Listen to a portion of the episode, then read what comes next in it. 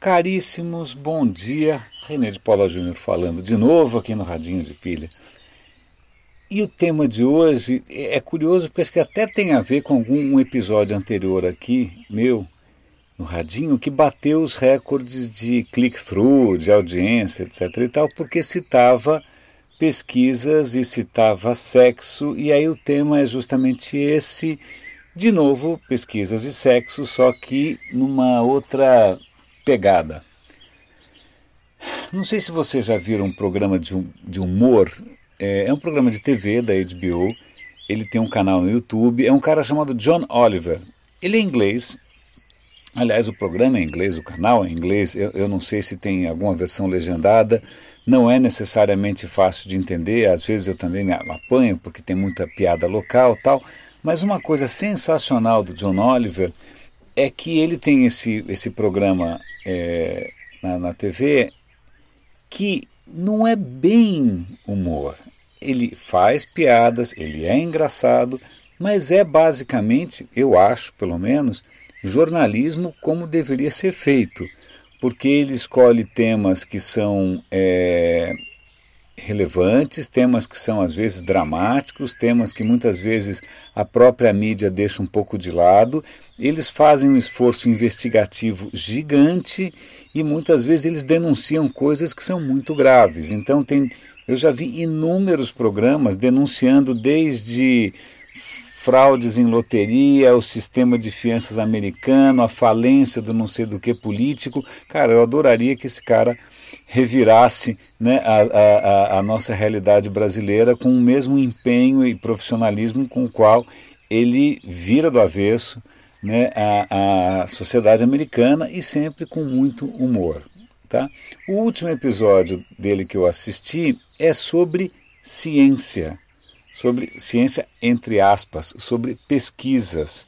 E aí ele vai tirar muito sarro. Ih, o telefone está tocando, deixa eu tocar ele vai tirar muito sarro do quanto algumas, entre aspas, pesquisas são não só é, sensacionalistas né, por si só, mas também são exploradas pela mídia de maneira ainda mais sensacionalista.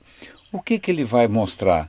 Não só que as pressões de mercado, as pressões da maneira como ciência é feita, às vezes fazem com que cientistas é, queimem etapas ou, ou sejam escolham temas que tenham mais chance de chamar a atenção, né? quer dizer, tem uma, uma, alguns vícios na, na, na academia e no mundo da ciência que infelizmente favorecem alguns tipos de trabalho, é, se bem que isso até que aparentemente, pelo que ele revela, não é o pior. O pior é a maneira como a mídia se apropria disso. Então ele dá inúmeros exemplos onde a pesquisa era uma coisa meio broxa, aí coloca uma manchete espetacular, né, que tem a ver com sexo, que tem a ver com dieta, que tem a ver com peso, que tem a ver, seja lá com o que for, esses temas que, né, que a gente sempre clica, que a gente não resiste. Então, a, a, ciência fica um pouco. É, é, é legal ele expor essa a fragilidade e algumas pressões aos, a, às quais os cientistas estão expostos, mas na verdade ele é muito duro mesmo com o sensacionalismo dos programas de TV matinais, dos jornais que estão atrás de cliques. Tal. Então, vale muito a pena assistir. E aí, por coincidência, hoje saiu uma matéria denunciando o que eu jurava que era verdade, que é a bendita história dos feromônios. Você já deve ter ouvido essa história de que é, o nosso corpo emitiria né, odores imperceptíveis, né, você conscientemente não percebe, mas inconscientemente o seu corpo responde. E responde de que maneira? É, é lógico, a maneira que mais interessa, que é sexo, excitação, tesão, né? Então tem já uma linha de produtos por aí dizendo que são que, que são baseados em feromônios e vão tornar você irresistivelmente atraente para o sexo oposto, vai deixar as mulheres loucas.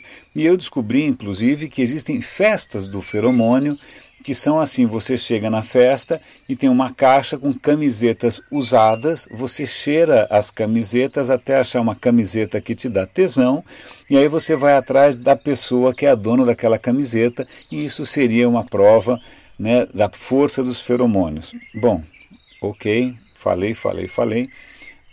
A questão é a seguinte: parece que tudo isso é absolutamente infundado. Não existe nenhuma comprovação científica ainda de que os feromônios, que o feromônio funciona em mosquinha da fruta, funciona em libélula, funciona em alguns animais muito simples, né, em alguns animais mais básicos, né, os feromônios que foram descobertos com essa função sexual são moléculas muito simples é só que quando você começa a subir né, para é, criaturas um pouco mais complexas, por exemplo, primatas, é, fica muito mais difícil de você comprovar. Não existe. É, os nossos sensores, que poderiam ser sensores de feromônios, aparentemente não estão conectados a nada, eles estão atrofiados.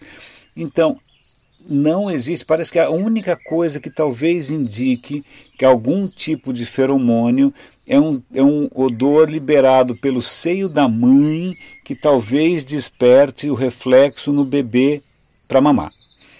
Mas isso ainda é uma pista. O resto, todo o resto, é lenda.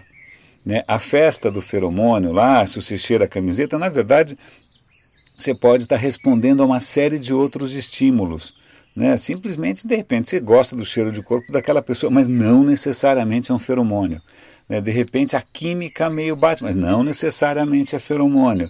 Né? A história dos perfumes, então, imagina, moléculas sintéticas de feromônio, lenda. Mais uma prova de que, entre aspas, pesquisas, né, entre aspas, ciência, entre aspas, é, é, é, são usadas de maneira é, espúria, que é uma bela palavra para dizer picaretagem. Né? É, então, recomendação: assistam, por favor, ao vídeo do John Oliver, sobretudo porque no final do vídeo ele faz uma, uma paródia do TED. TED é aquele evento espetacular que todo mundo gosta, eu não aguento mais. Mas ele faz um que chama Todd, em que você pega pseudocientistas fazendo shows com pseudociência né, e, e, e é absolutamente impagável.